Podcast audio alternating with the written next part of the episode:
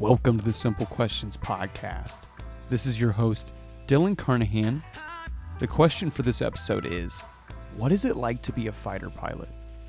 You will learn in this episode the rigorous training required to become a fighter pilot, insights into the specific combat strategies employed during the first Gulf War, and the unique capabilities of various fighter planes.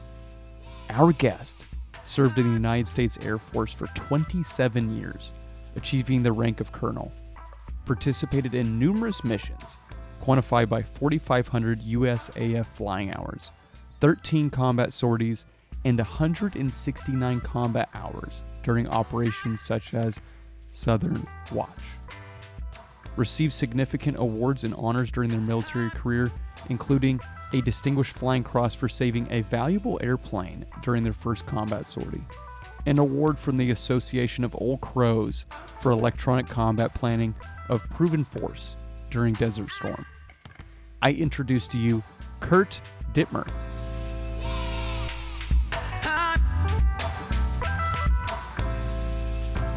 My first introduction, if you will, to aviation was quite some time ago. I was a grade schooler and I had took a trip with my parents to see my uncle out in Colorado. And one of those days that we were out in Colorado, my uncle took me up in a plane and we kind of flew around for a bit. I remember we looked at his house from the plane. And that was kind of my first aviation experience outside of, uh, you know, obviously knowing or flying, being in a plane and flying to a destination like a vacation. So I'm curious, Kurt, what initially drew you to aviation, and what were your first experiences? Well, my my dad was a uh, a fighter pilot, a, a, three war veteran. So he actually, um, as a kind of giving his background, uh, so he he enlisted into the, basically the aviation cadet program, World War II. So he got selected uh, at the time. He uh, graduated high in his class, but he went to bombers. So he, he actually went to the B 17, but he walked into the uh, wing commander of the uh, B 17 and said, Hey, sir, I want to be a fighter pilot. He was 19 years old. So they said, uh, Lieutenant, I like your spunk, but you're not going to be a fighter pilot. It's 1943 because all the bomber pilots were getting killed. So they were, that was attrition was 6%. Want to kind of look in the history books. So he said, But I'm going to do you a favor, Lieutenant. And he ran him through the course twice. So the first time he went through, he was a co pilot. The second time he went through, he was a 19 year old aircraft commander. So he took his uh, B 17 over his crew, and uh, the nine crews that went over with it, you know, with his, this was the only one that came back. So, wow. But while he was there, uh, he couldn't leave. He finished his, uh, they went from 25 missions to 30 and that was the uh, essentially a death knell because those extra five missions at six percent attrition is pretty ugly. So his odds were were against him, but they made it. So his crew made it, and then uh, he was looking around for something to fly, so he flew fighters, and he was delivering them to the bases because they were bringing them off the boats. And so he uh, ended up walking into a P-51 base and uh, say, "Hey, you need pilots?" they go, "Yeah, yeah." He goes, I'm a volunteer. So he's going through training, AWOL. And they're training him, and the bomber command comes, Hey, what are you doing here? He says, I thought you sent me. No, we didn't send you. Well, I'm almost done. And they said, Okay. And so he became a fighter pilot. And he flew uh, P 51 Mustangs.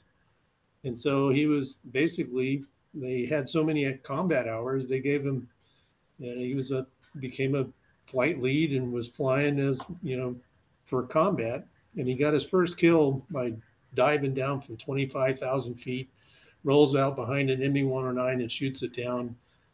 And uh, he went home, he landed, and you know, celebrate all that kind of stuff. But that night his chest was hurting and he had collapsed a lung. So they told him he couldn't leave before Bomber Command. Uh, told him he couldn't leave because of the invasion. It was, you know, super secret. But now they sent him home because he had a collapsed lung. And so, anyway, went to Oklahoma, and ended up uh, getting back to flying again. So his one lung ended up being better than a normal man's, you know, two lungs. And so he got back into flying, was flying uh, uh, P-51s for the National Guard in Oklahoma, and they activated and uh, they told him, hey, they're looking for volunteers or whatever. They wanted to take him back active duty as a bomber pilot. He said no. So he volunteered and went in as F-51 now. So it was a fighter ground attack. Went to Korea and fought in Korea. And then uh, while he was there, they said, hey, if anybody wants to be a, uh, a jet pilot, F-86s, uh, you got to go active duty. So he volunteered and went to active duty and and flew the F-86. So that was the uh, one that had about a 14 to one or 12 to one kill ratio. So he ends up getting uh, three kills. So now he's got one ME-109. He's got three kills. He's got, trying to be an ace. But he called uh, my mom and said, "Hey, if it's stay on my last uh, flight, he actually got two, shot down two, and uh, so he wanted to stay." And she said, "Well, you'll be a bachelor if you do." And my brother was born a year later, and I was born a year after that. So that's how we got introduced to uh, being able and being with my uh, my dad. So he took us flying a couple of times as kids, but the best gift you could ever give any kid, we didn't understand it or know at the time. But we're in El Reno, Oklahoma, and uh, this guy, we're out, we go out to the airport every so often. You know, we try to get some flights and that type of stuff. So we're out there with my dad, and uh, this guy, he's got a uh, a Citabria, so it's an acrobatic paper and wood airplane, and uh, he's hitting a headwind. So he's probably doing about 30, 40 knots of ground speed. He lands and he goes, "Who wants to buy an airplane?" My dad goes, "How much?" he goes, "1800 bucks." He goes oh, I'll go get the checkbook. So we jump in the car, drive into town, knocks on the door. Hey, mom, I'm, I'm buying an airplane. She goes, oh, how much? 1800 bucks. Okay. Gives them the checkbook. And we went out and bought an airplane. So, so I learned how to fly before I could drive a car. Wow. And my brother, so I was 14. My brother was 15. He didn't like it nearly as much as me, but you know, he, he didn't like the yelling my dad would yeah, keep your hand on the throttle, and you're going to keep your hand on the throttle. You know, my hands get tired. So he'd do things, and he was kind of teaching you seat of the pants flying. So to me, it was just uh, it was the most fun you could possibly have. There was nothing better than other than keep your hand on the throttle. Well, I found out later as you're reading his memoirs that he was shooting a MiG, but he had both hands on the throttle. The F-86 had six 50 caliber machine guns in the nose. So he's hitting it and pieces are coming off, but he's not closing because he's, and someone starts shooting at him and bullets come over the cockpit. He reaches down, the throttle had rattled back. So he was in almost idle power. That's why he wasn't gaining on this airplane. That was his fifth kill. So I learned how to fly, and you never took your hand off the throttle. I'm going great. You know, if I ever get a chance to shoot one down, I won't let the throttle rattle back. So anyway, so that was my dad's. You know, he had war stories out wazoo, and he never told them in front of my mom. We always, but if he was ever with a bunch of other fighter pilots, they'd be telling these stories, and my brother and I would be hiding behind the couch listening because he didn't want us to know all that stuff. But, but what he did is he he said, "This is the best gift ever. This is unlogged flying time." Because he wasn't an instructor, he was just letting us fly. He put us in the front seat and he taught us everything about flying. But when the Air Force first sees you fly, they're going to think you have golden hands. so Kurt, you I mean, what a what a rich history first off, right? And and yeah. you're kind of born into that. You're hearing all these stories, you're getting unlogged flying time, right? and you're you're being indoctrinated and you you enjoy that. You enjoy flying. Can you tell us about your journey to becoming a fighter pilot? Sure. Yeah. And by the way, if you want to read the stories about uh, my dad, Nancy uh, got a book. Every one of the grandkids and all of my uncles, all the kids uh, across the Dittmer family got a book. And it's called Old Tat. Just ask her about that. Okay. And you can read it. It's a 99 pages. It's a quick read, but and uh, TAT stands for Tired Ass Tiger. So one of the things that that happens with fighter pilots is they never call you your name. So like my call sign, TAC call sign is tulips. And everybody goes, why tulips? You know, it's, it's not the flower. It's because my brother was lips and he was, had big lips. And then we would fly on the same schedule and they put lips and lips too. You know, I became tulips. That's one of the things about yeah. flying fighters. But so to get to the flying for me, um, the bottom line is I wanted to go to the Air Force Academy. My dad took us um, early on while we were go from El Reno to Colorado Springs. You step out and you have 58,000 acres of this pristine, beautiful chapel against the uh, the mountains. It was beautiful. I mean, it was just one of those places, and you're kind of having to work through to be an athlete, to be a leader, to get into the Air Force Academy. It's was at the time was called the whole man concept. We kind of bastardized that to the manhole concept, but it was how you could, you know, be this best person that you could be because you had to compete for an appointment to the academy. Okay. So, and so the Air Force Academy, to me, my brother got in first, so he was the lead in the pack. He got in, and uh, I remember when you graduate from high school, the uh, recruiter came and said, You know, you probably haven't seen Carl Dittmer around very much because he's been working hard on this stuff. And I know you've seen a couple of, of uh, some of these 2,000 foot scholars, you know, $2,000 uh, scholarship. And, you know, this one, his scholarship is equivalent of a $71,000 you know, full rights four year scholarship. And you're like, whoa.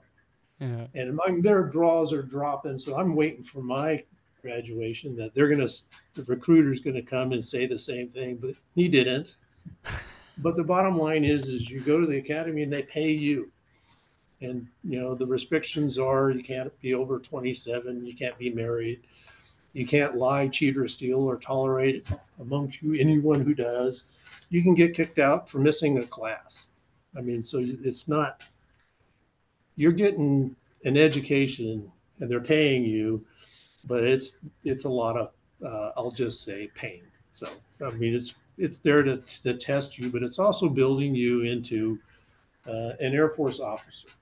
So having some flying experience, you're kind of just looking at as a all you think about as a freshman is you're getting yelled at. You're getting yelled at because you got to memorize all of the, the every fighter in the U.S. inventory. You have to memorized, you know, Douhet's quote and all the, you know, the discipline was made for free nation, you know, soldiers of a free nation reliable in battle. You had to do all this stuff, and while they're yelling at you in your, you know, skivvies. But I have one of these upperclassmen that says, look, I, first of all, they, they couldn't hit you. And so I was extremely happy because I've been beat up by my brother all of my life. And here he just yell at me and beat me up. Now they can't beat me up. But this guy goes, look, if you were in F4, and you got a backseater and you're on fire, here's all the emergency procedure steps that you have to have memorized. You think it's going to be more stressful than what I'm doing right now? And you kind of look at the guy and you go, no, you're probably right. It is more stressful. He says, this is easy. And he goes, just learn how to think, how to memorize and repeat things from rote memory when you're under stress, because that's what's going to take. That's what it takes. That's what you have to look for. So when you have that mindset, that's your first year and you're just trying to get through it. And my brother said, look, and he was a jerk to me because he would leave notes in my box and he was thinking about quitting, but he got through his, you know, his freshman year and he said, look, do good, do really well, uh, do do well on academics and do well with the military order of merit, and you'll get on the superintendent's list, and you will get into the soaring program. And I said, oh, okay, you know, what's the soaring program? Don't worry about it. Just do well. So I worked hard and I did well. And sure enough, I got in the soaring program. And what that meant was they had these sailplanes that the cadets, the instructor pilots were cadets. And so you come in as an underclassman and you learn how, on your summer in a three week period, you end up with a private pilot's license and gliding in a glider. So the tow pilots were all Vietnam vets flying these uh, super cubs because they had to be supercharged. But they would you know, launch, and you were essentially learning how to fly against a uh, a Piper Cub because you were flying behind it like you were gunning it. You're being towed by a rope, but you're learning the actual all of the things that you need to do to you know go into combat. But but here I am as a uh, first time I fly. This the instructor goes, "Damn, you're a natural," and I go, "Well, yeah, you know, it's it's just something that comes naturally to me." So anyway, so bottom line is, I got in the soaring program. I got my uh, pilot's license for soaring. Then it became an instructor. So I I flew 600 sorties in my four years at the academy, flying with uh, students and taking cadets. I mean, it was just what what could be possibly be better is you're getting your education and you're flying. Yeah. Now they also force you to do uh, T41s, which is a Cessna 172, and this was to make sure that you could fly a powered airplane. There was a very select few that got to do the gliders and be instructors. A lot of guys, you every cadet got in a orientation ride to see what gliders were like but only a few got selected for the program. So I get I got a good deal. So it was one of those. Okay, thanks, bro. So did well by me.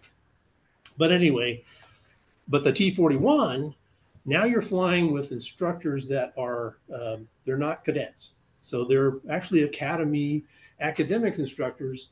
And I happen to have one. It was a fighter pilot. So this guy was going ah, you know, the hardest thing about flying is getting the radio calls and all the other dumb shit stuff, pardon my French, that the Air Force forces you to do. He says, but that's just a penalty you have to pay. It's not a big deal. I said, okay, got it. So anyway, so I'm flying with him and he's going, you know, your steep turns, you, you keep dropping like 200 feet. So he flies over top of a plateau where we're pretty high in altitude, you know, seven, 8,000 feet but we're 200 feet over top of this plateau. And he goes, now do your steep turn. Well, fall 200 yeah. feet, you crashed. No, I'm climbing on this thing. He goes, no, I don't. I want you to stay level. Look out the window, and that's what you eventually learn about flying. Is looking out the window is your best horizon. It's the best, you know, best reference for seeing whether you're descending or, or you know, rather than trying to look in at the instruments. And that really was, you know, it was painful because all the radio calls and all the procedures, but that is exactly what you had to do when you got to pilot training. So from so when I graduated, you went to pilot training. Uh, your first airplane is a T-37, so it's a twin-engine jet Cessna. So Cessna, and they called it the Tweet because it was the most productive uh, that you could ever have of a system that took jet fuel and turned it into squealing noise. It was just this noisy. So you always you had to wear headsets and around them. They were just nasty airplanes.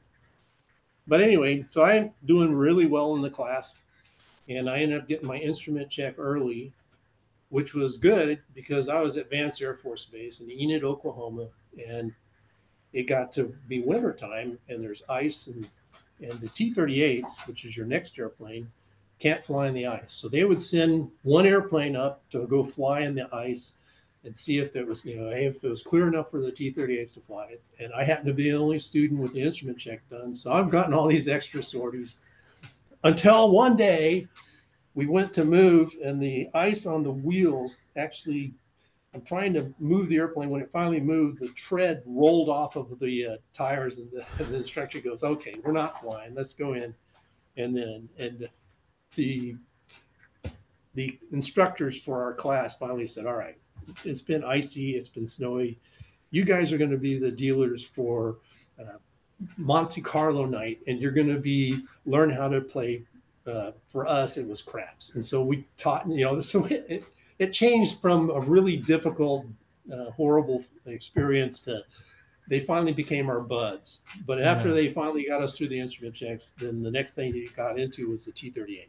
So you graduated about it was probably about six months of T37, and then you were into the uh, the T38 for the last six months. And the T38 was supersonic, twin engines. The engines weren't very uh, um, I won't say they weren't rugged because they were actually from cruise missile engines, so they were only supposed to fly one time. a cruise missile goes in and blows up, no engine, who cares? But now you put them into this delicate airplane. But it was, man, it was a, it was like being in a race car. So everything you did, you were working towards getting the instructor pilot out of the back seat. In the T-37, you were working to get them out of the right seat. But even flying, you're on the sideways. That's a crew concept airplane. When you turn one direction, you're below the horizon. When you turn the other, you're above the horizon. In a T-38, you're on the horizon all the time because you're in the middle, and so it's a tandem airplane is just so much nicer than than a side by side. And it, you're flying the first flight, you're doing afterburner climb and going supersonic. You're going, oh, dude, I got to do this. Really stubby wings, very. Uh, so you had to fly it all the way around, and so it was it was a dream. So that was the T-38, and when I now you're competing against your classmates the whole time. Okay. So the T-37, a lot of guys were really good from being light aircraft. Once they got in the T-38, it was a make or break. Because in the uh, final turn with the stubby wings, you didn't have a lot of lift, so you had to. You're working right on the stall as you're coming around. I love that airplane, and in formation, you're rock solid. So the uh, key pieces that they're trying to teach you is hey can you fly with another airplane? Can you judge closure and not hit them and then stop and you know get in your formation? So your rejoins and all that stuff. And those were things you had to have depth perception. You had to be also aggressive without being stupid.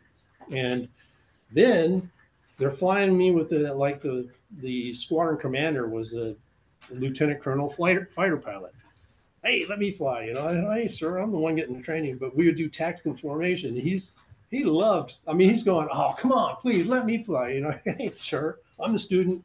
He goes, okay, all right, all right. So anyway, but but you could tell he just loved flying, and the, so the fighter pilots that I flew with, they it, it was just one of those things. My dad told me, he says, son, when you're going to the academy, tell them you want to be a fighter pilot. I said, well, what is that? Because someone who flies fighters, but just realize people will hate you because you say that. They're just. But now I'm starting to see it. The T 38 truly was wonderful. I mean, it was just, I mean, it was like, okay. And so when we got our uh, assignments down, you got to pick. Well, I was the number two. So you put in what you wanted to do. And the, the top guy wanted to be an instructor in the T 38. So he was going to stay. And so now I'm the top top one in the class. So I wanted an F-15, and the, at the time the F-15 was brand new. This mm-hmm. was the first class that was going to get an F-15, one F-15, but not for Vance Air Force Base, but for Vance Air Force Base, William Air Force Base, Reese Air Force Base, Laughlin Air Force Base, Wichita Falls. You know, so I'm, I'm competing like 10 of these UPT bases and one F-15, and I didn't get it. So because I didn't get what I wanted, they looked at everybody else had put F4 first, and they got their F4s that were fighter qualified, and I got a T-33. And T-33, it's actually I'm sitting there going, my dad goes, "What'd you get? Did you get an F-15?" I go, uh, "No, sir." Did you get an F4? Uh, no, sir. What'd you get? he goes, oh, I, I got a T 33. He goes, Oh, son, I flew those before you were born. and that was his lead into the jet. So coming out of a P 51, where if you put the throttle up, it would torque roll and you could kill yourself. You had to take off and modulate the power on it. You call in a T 33, and there's a throttle, and you have to keep the exhaust gas temperatures all you care about because it could overheat. So you're walking the throttle up, and there's the thrust in idle was the same as an F-16. Oops, trying to do an up. Uh, anyway, the thrust in idle was the same as an F. The uh, mill power for it, the highest thrust was like an F-16 in idle. Uh-huh. So, I, and I'm looking at this. My so the guy that was running my class, my instructor, he goes, "Look, if you want an F4, we'll get you one, but call the guy at the T30 three squadron because it's a lead into the F 106. So I called this and it was a, uh, major, major firm. And I call him up and I say, "Hey, sir, uh, Lieutenant Dittmer, I'm just uh, they were telling me to call you because I got a T-33 and uh, they were offering me an F4." He goes, "Son." You come here and you're going to fly twice a day, every day. You're going to fly your ass off and you're going to go in the best fighter in the inventory. So come down here. And it was Tyndall Air Force Base. I said, okay, got it. So here we are, and it's a, I mean, it's no kidding. There's 30 lieutenants, and no squadron just has lieutenants. This one does. And they all come into the T 33s, and our missions were to fly and do intercepts against each other. We were training uh, ground controlled intercept officers on their radar scopes, so they would just do intercepts and intercepts. So we learned you you worked your eyeballs out because I was 2010 vision. I could see an air the T-33 at 14 miles until he turned on nose on, and then I couldn't see him again until six miles. But you knew exactly where they were, and you're following the directions of the GCI controller, so it was all innate. But what our boss was a, a colonel, a lieutenant colonel, uh, Buffalo Rome. So Richard R. Rome, call sign Buffalo.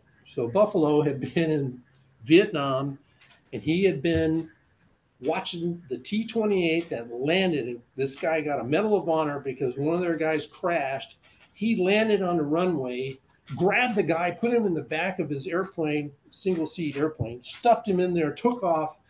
And this guy, Buffalo Rome, was going, boy, he's crazy, but he was strafing all of the Viet Cong that were trying to race in and stop him from taking off. So he watched the guy get a Medal of Honor, and his his mantra to us is even though we're just doing trainers, we're going into fighters and you need to be a fighter pilot. And this was really their chance to look at who was really going to be fighter pilots because some of the guys, some of the lieutenants, the 36 lieutenants, they didn't go on to fighters.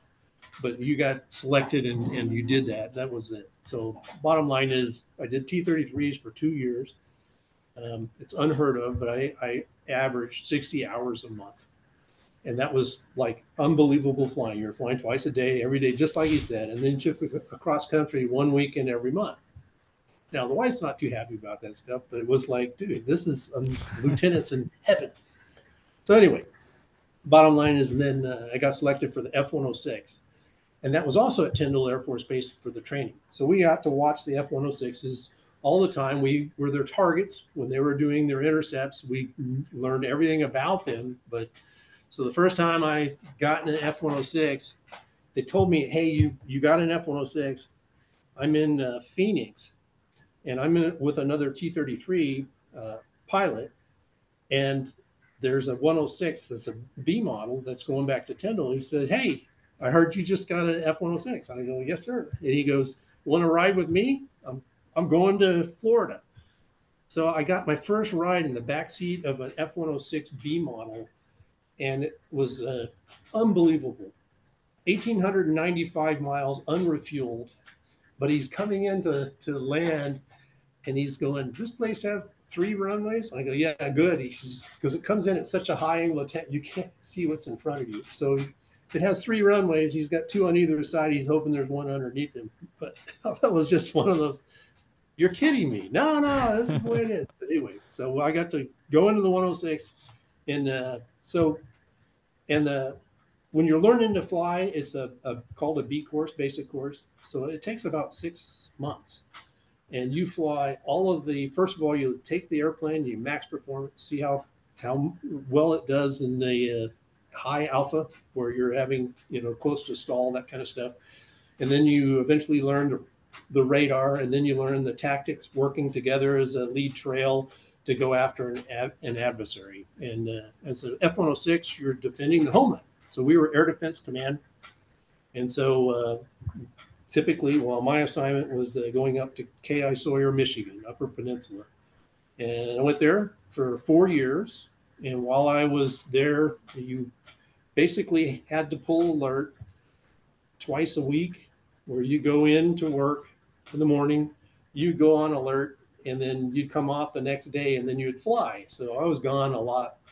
And then one week every month, you'd go on alert at your deck, which would be down in the south. So we initially were at Tyndall, And we had a place where you had two airplanes on alert. You had a third was a spare, but you had two airplanes on alert and you had uh, three pilots.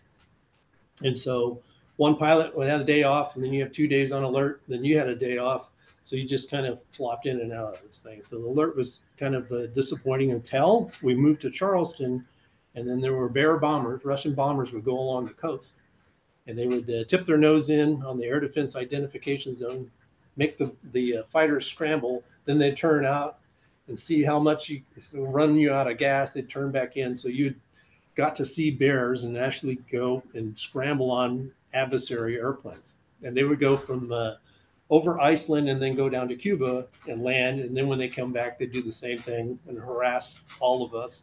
But we got to fly. You had to take off from a sound sleep to airborne in five minutes.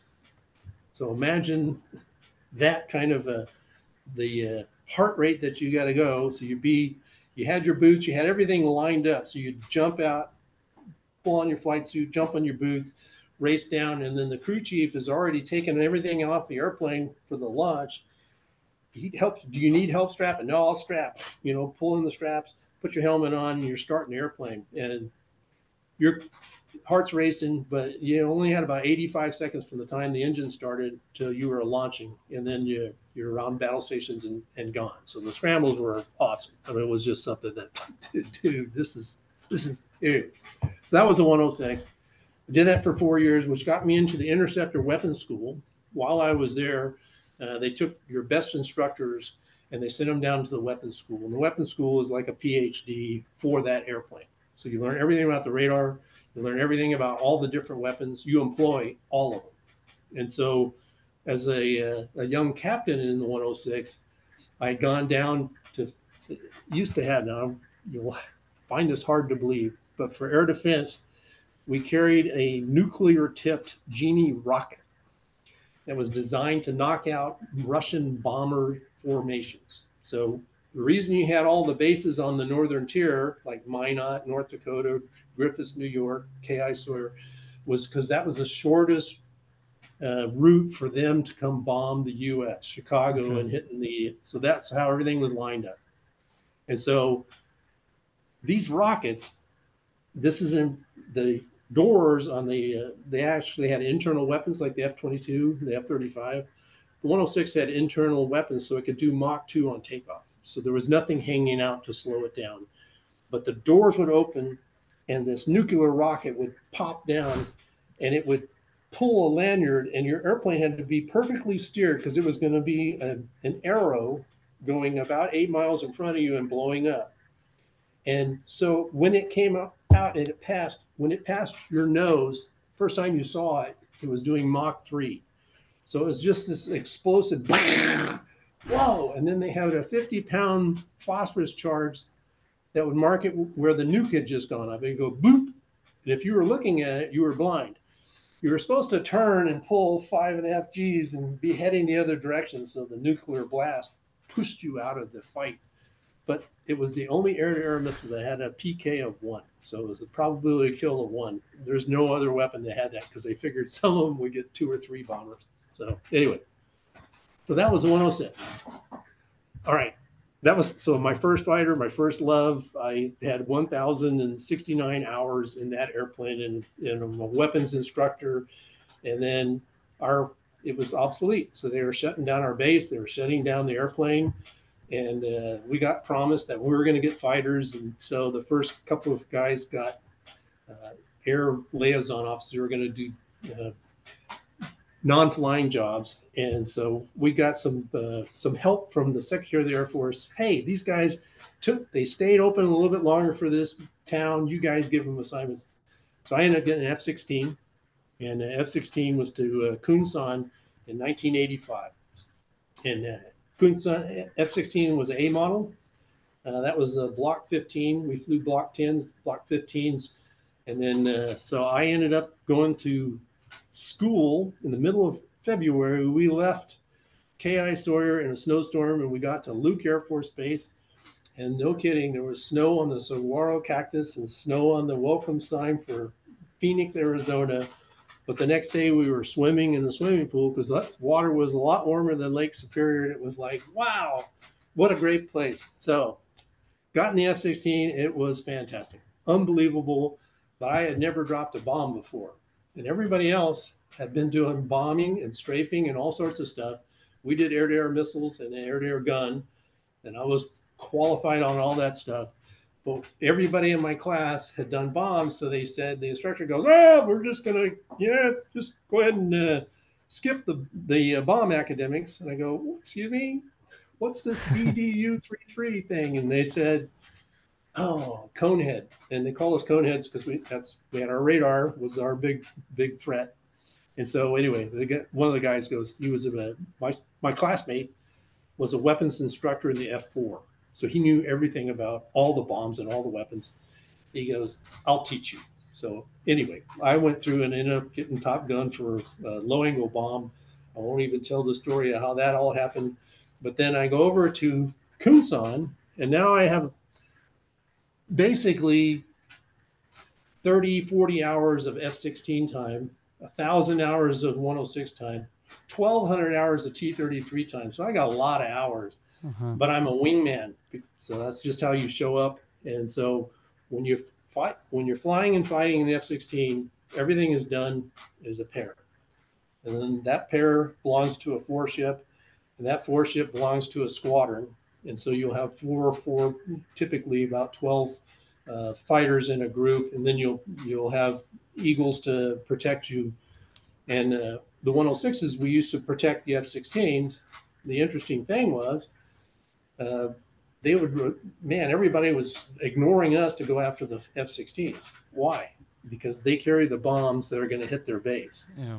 So here I am in, in uh, we're going into these mass exercises, uh, and you'd be flying, you're going, gosh, here comes another bandit.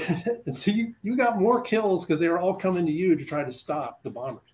After one year of remote in Korea, I went back to uh, Luke and taught and I taught for uh, three years. And then uh, I was about to get out of the Air Force. it was a long story, but I had 800 hours of F-16 time, and, and they said, "Hey, you know, gosh, we're opening up a squadron in uh, Netherlands." And I said, "Netherlands." And the guy that's going through it, I'm teaching him how to fly the F-16. He's going, "Gosh." And I was a hunter, and he's a hunter. He's talking, "Oh man, we'd love to have you. This is going to be great." And uh, he comes back the next day and he says, uh, "You're not going to get the job." And I said, "Oh, why?" He says, "Well, I, apparently the colonel's wives on this base don't like your wife.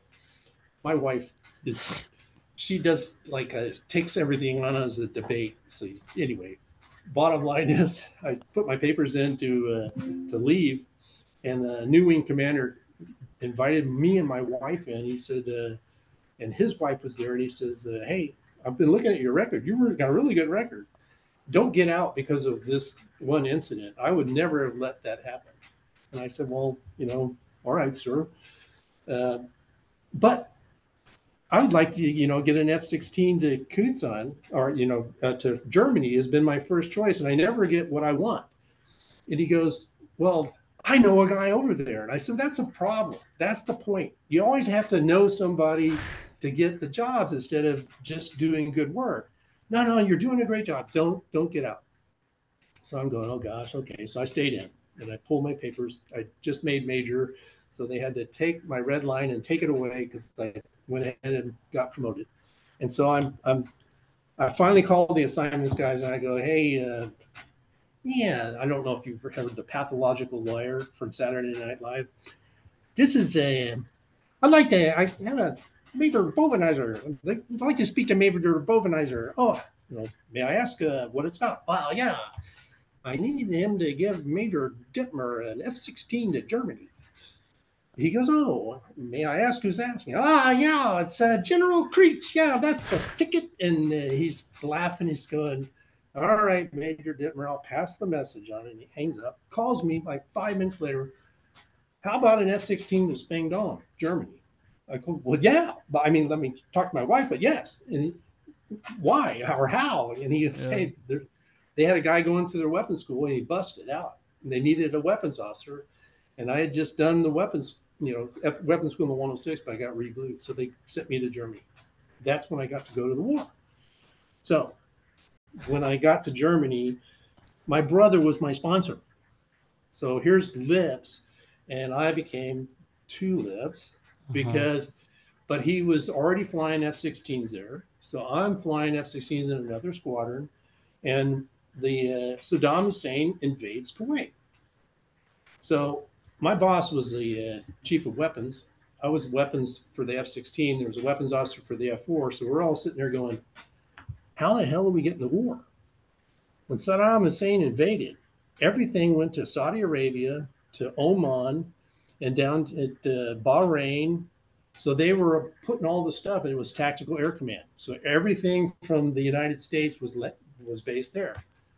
And we're going, but wait a minute, Turkey is a NATO ally.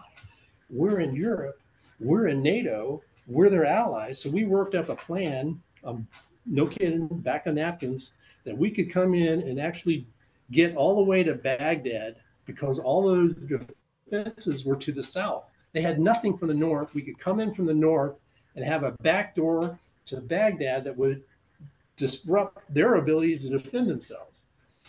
And so we briefed this up, and no kidding, take this, and we're going up to the, ended up with a four star general going, All right, you go to Turkey. So I go to Turkey to start writing the O plans or war plans for how we're going to do these attacks. And the Turks have said, look, they're going to be our neighbor 5,000 years from now. But if you go to war, we'll let you go to war. So if as soon as the shooting starts, then we will give you permission to attack. So I'm there at Christmas and I'm working through all this stuff and and and sure enough on January 17th, boom, we got the uh, the go ahead to cross cross the border after they did the the first attack.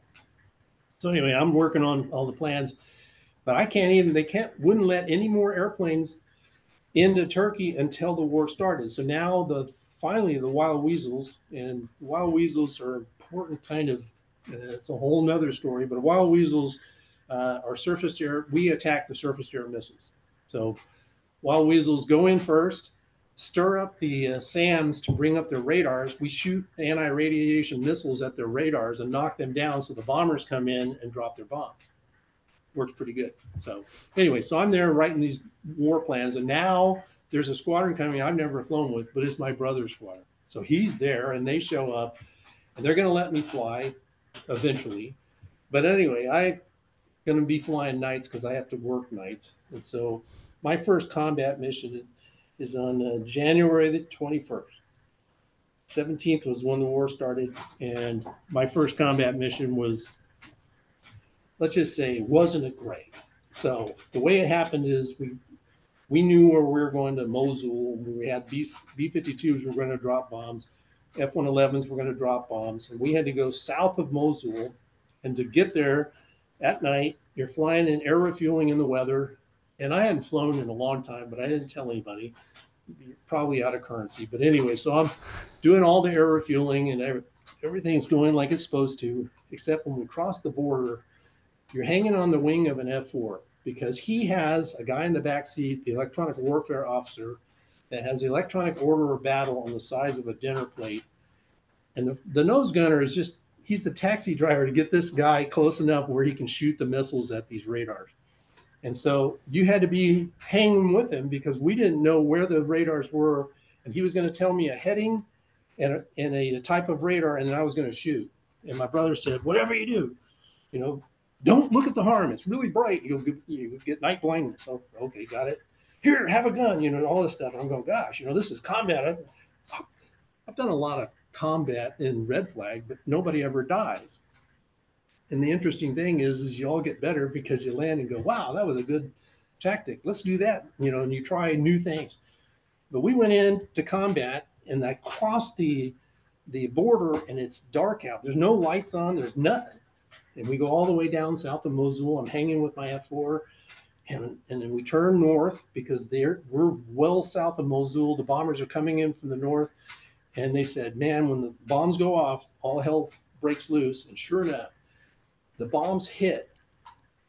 And what they were doing, this Iraqis weren't stupid. They wouldn't turn their radars on early because we'd shoot them. but they knew whoever dropped a bomb was in within five miles. So they could bring their radar up and shoot them. So that was their time to get the kills. So here we are looking, waiting, and they're all waiting too. And as soon as the first bomb hits, triple A shoots, missiles are going off. My F4 goes slap shot, roll in, 310 heading. I turn 310 heading, I select a roll in, I pickle the button, I close my eyes. I open one and look down at my knee board. It's got white paper. That's not so bright. I look up and then the missile fires. So I guess I had time, you know, lost track of time. And so now I'm blind. And no kidding, the F4, I call, hey, two's blind. and it's nighttime, it's hard to see. And he's got all his lights off except the little green ones. And I look and I go, and he has shot a missile. A few miles away. I, I point at him, I, I lock on, I say, buddy lock. And he doesn't answer. And I go, oh, I locked the wrong guy. I'm on the wrong F4. But he's happy because I've locked onto him. I, I didn't know that. I wish he had said something. But anyway, so I'm working my way out and, and I'm now single ship in red flag. If you were by yourself, you were dead. And I'm by myself at night in a combat zone. There's no airplane flying. There's nobody going to shoot me down. But I finally get to the getting close to the border. I'm going, I'm going to make my first combat sortie. And I go, warning, warning, fuel low. And I look down and I go, holy shit, I've got still like 4,800 pounds of gas. Oh, that's all in the wing tanks. And they stopped feeding when I tank inerted. I did the fence check and everything right, but I never looked at my gas. Otherwise, I would know they weren't feeding. And now they can't feed. And so I'm going, oh no, I'm about to lose an airplane. And so I snapshot called AWACS, could you give me a snapshot to a tanker? And I'm seeing a rotating beacon off to the north of me as we're turning towards, we're kind of cutting the corner on Syria to head back to Incirlik. And uh, he said, oh no, you got a tanker's uh, three, oh, it's a 270 for 280 miles. And I go, oh, that ain't gonna work. And the, our primary divert was the Diyarbakir. It was 225 miles. No, that's not gonna work. I got about maybe. And someone, the backseater that the F4G goes, stand by for coordinates of Batman. So he sends me the coordinates to Batman. I type it in, and by this time, I've gotten rid of my tanks. I got rid of the. Uh, so I'm climbing, and I'm up at 45,000 feet, and I get to 45,000 feet, and I type in Batman, and it says I'm going to get there with zero fuel. I go yes, because if you got zero fuel at 40,000 feet, it means you're going to descend. You'll have enough land, fuel to land. So I stand by for frequency for Batman. So I call Batman. Batman, Batman, this is a you know Gen Zero Four. I'm emergency fuel. Joe, cannot land here. I said, no, no, no, I'm emergency fuel. I have to land here. Now, by this time, I'm looking down into a valley of mountains, and I'm seeing clouds that I'm not sure if they're fog or clouds, and there's black holes, and none of them are lit up. And I said, could you turn on your air, airfield lights? You cannot land here. so he turns on the lights and I can see the trees light up. So I go, okay, it's it's not fog. And I'm now I'm descending in and I've got to find it. And I have no idea which way the runway is. I pop through the clouds and it's pretty low. In fact, it's really low. But fortunately, it had just rained. And off in the distance, the town of Batman, the lights are on. So the bottoms on the clouds are lit up. And I see the reflection of the runway in the water because it had just rained there. I put my gear down, the lights come on, the guy starts screaming, You cannot land here. I said, I have to land here. I have 250 pounds of fuel. I'm just about to flame out. I'm coming around the corner. And the rest of the story was is he never said, You cannot land here. There's men and equipment on the runway. They're doing repairs. Well, those men and equipment are running like off the runway. They're moving vehicles. I come through and I land. Poof. And I still, I you must hold your position. I will hold my position. I'll do whatever you want. Go ahead. You know, what do you need? And, and this guy drives up in a truck and he looks at me and he goes, The international signal for what the hell? And I said, I need fuel. He goes, Follow me. And he's a follow me truck. So I'm following him. And as soon as I clear the runway, the engine goes and it's out of gas. So I turn off the EPU, hide all that stuff so it doesn't do emergencies. But my airplane stops, the lights go off. This guy's driving and he comes back. Like, well, what the? Yeah. give me my chocks. He chocks my airplane. And by the time I crawl out, the place is surrounded by Turks. And the Turks weren't in the war. They were, but they were very interested because they were the closest base to Iraq. And so they didn't know if they were going to be attacked. And they were saying, I was very lucky. I didn't get shot down because they had AAA and a bunch of other uh, hair triggered gunners. So, anyways, the bottom line is, is I get the General Toksoy says, uh, Major Dittmer, what kind of missile is this? I said, well, that's an AGM 88 high speed anti radiation missile. Well, where's your other one? I said, sir, that's in a Roland right next to Mosul. He goes, slaps me on the back. He goes, come with me. And we go to his command post. He sits me down. He opens up the big board, pulls up the, the map, and I go, oh gosh, you're way behind. And I show him all the, the radars that we've killed. And then he goes, what can I do for you? And he's giving me tea and some donuts. I said, I need fuel. Oh, your airplane is fully fueled. Uh, I need a flight plan. Oh, you have a flight plan. I need a ride to my airplane. He says, come with me. Puts me in the car, take off. I'm kidding. Catch the airplanes that were landing as I got to the airfield. So they were still landing when I came in and they said, is your airplane broken? I said, no, it's code one. I got rid of the fuel. the tanks weren't feeding. Oh, it's fixed because those are gone. So anyway, so that's my first war story and the hardest one ever. But uh, anyway, so sorry about running you over your time. No, no, this is no, this is perfect. That's perfect. I mean, what a what a great journey and what a you know intense kind of oh, yeah. uh, recount there at the end. Um, wow, I mean that's that's a lot. I mean, you know, those called war stories, and they have to have percent truth. Fighter pilots, that's kind of the way we work. So you can embellish, but you got to have at least some truth. But yeah, no, it was actually, I, I sent him a case of uh, booze. I went over. The guys that would actually go to Batman were our uh, special forces, and if we ever punched out, they would go in and rescue us. So they would fly into the Batman with the night vision goggles on a C-130 so I gave him a case of uh, booze and, and, I sent a note to General Toksoy. Thank the uh, controllers. Please share this with your guys. They saved my airplane, quite possibly saved my life. And uh, three nights later, knocking on the door, I open it up. It's one of the spooks. He's got beard. Hey, are you Major Dittmer? I yes, sir. he goes, I'm not a sir. I'm a sergeant. And he goes, got a birthday present for you. And it, as a birthday present from General Toksoy and I open it up. It's four bottles of wine, but the things is General Toksoy says, uh, in Turkey, we say when a man's life has been saved, he is reborn. And your new birthday is now 21 January. so, That's pretty good. Yeah. And my brother and I drank the worst wine I've ever had, but I, yeah, man, it was worth it. So, anyway, that's being a fighter. That's, you're reborn that day. Oh, yeah. Would I do it over? Everything we've done, you know, from all the assignments, yeah, I do it over every bit of it. I do it over again. I mean, I'm I'm so jealous of the guys going into the F-35 and F-22 now. You know, it's it's just a whole, yeah. Once you're in it, you're there for it's it's just a it's a life. Yeah, well, you know, to what advice would you give to aspiring fighter pilots who might be listening to this podcast? Yeah.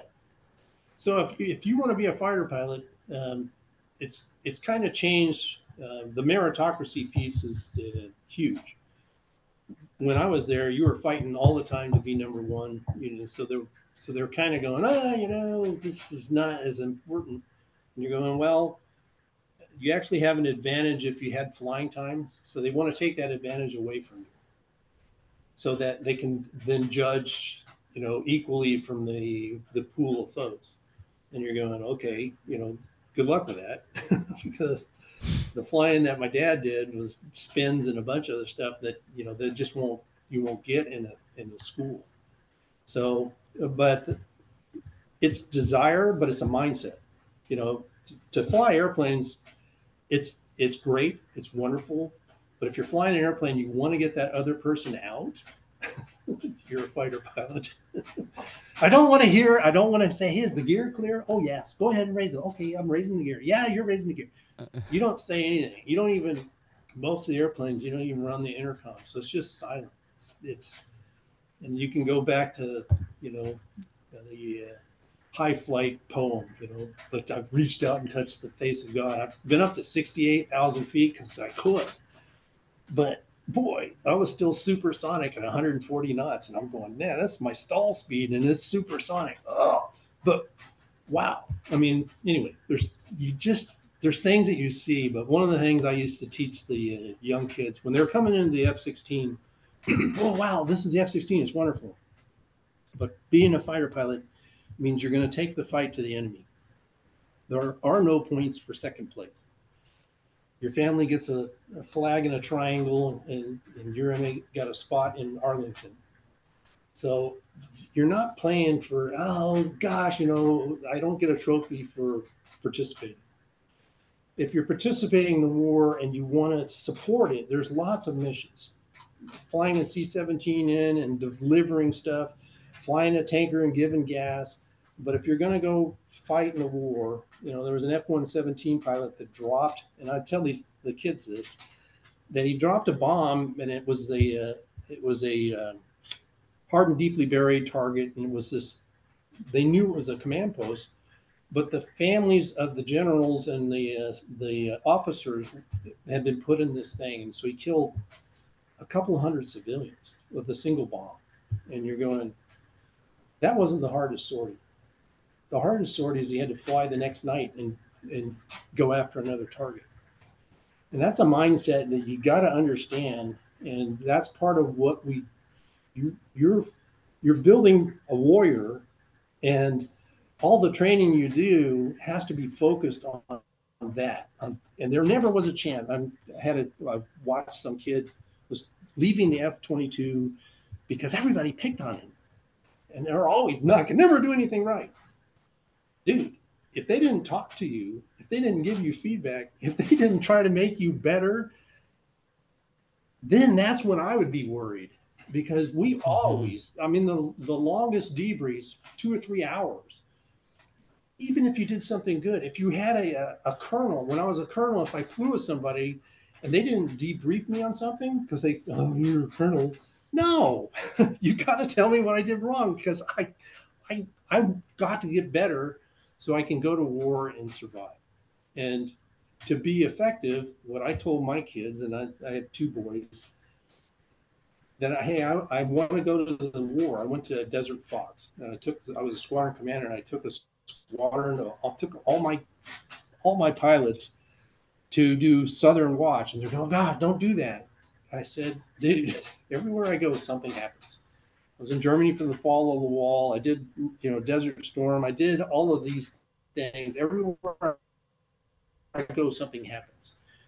And when we, three days after we got there, we went to war and we dropped laser guided bombs at night, hitting these targets in Iraq because they kicked out the uh, uh, UN uh, inspectors. But that was like, dude, you can. So they, I told them, look, if I turn and run, you can turn and run. If I'm going, you're going. So just follow me. And I took them in and flew the first mission in. We dropped our bombs. Everything. The guys come back and they go, sir, it was just like you said. I go, yeah, check your fuel. Because I didn't that one time, you know, but it, it's like harder than you'll ever be in combat because your adversary doesn't come back from the right. They don't get better because you don't debrief them. And most of the adversaries that we're against, you know, China, they don't debrief. There's that saving face. You know, oh, I'm still alive. I'm uh, brief with Koreans that, you know, uh, you didn't shoot me down. I said, well, my pepper's on your head, but yeah, I didn't pull the trigger. But if I'm gunning you, someone else could gun you. You know, no, no, no, I'm not dead. And you go, oh, okay. That's there's a mindset that has to be in getting better, and it's just there is no points for second place. So. You have to em- embody that. Yes. You know, you have to be willing to accept that criticism because it improves your proficiency and if you're not proficient it can mean the loss of your life. Right. And and you know dude tell me what the standards are and i'm gonna i'm not gonna only meet the standards i'm gonna do better and so you're always just mm-hmm. constantly striving to get better and the guys that that don't do that they shouldn't be in fighters. And so I told them that brief every new class coming into Luke, and I say, hey, go ahead, don't. It's seven, eight million dollars to go through the class, you know, so per pilot. So you don't want you want them to go look. I want to do something else. Okay, do it before we spend that amount of money. I, the money now is Yeah. probably more than that. I mean, and again, um, you we were paying five thousand dollars an hour for F sixteen time, and now it's probably close to sixteen thousand dollars an hour because you got all the breakage and parts that have to be replaced and that type of stuff. So uh, it's it's expensive, but there's you're training the whole time. It's never the same. Every sortie was different. When you're fighting somebody and they told you, ah, yeah, never go up. All right, I'll go up. And if you can't beat me, then maybe it's not a bad thing for me to go up. Well, how did you do that? Dude, don't be, you know, sit there and just say, hey, I, I, you know, give me something to work with. So anyway, it's it's so dynamic, you know, even with the bombs, uh, just weather and winds and all sorts of stuff. But uh, gosh, uh, like I said, I've enjoyed every. I would not trade any of it for what we've done. So it was neat. So thank you for paying taxes. I really, really, and the guys that are flying F twenty twos and the gals, they appreciate it too because they get to keep doing it. Kurt, a great story. A great, great hearing your stories. Um, I just want to say, you know, thank you for sharing your knowledge and time today. Yeah. We really No, appreciate it's it. nice meeting you, and I look forward to actually seeing you in person sometime. I'll watch some of your podcasts.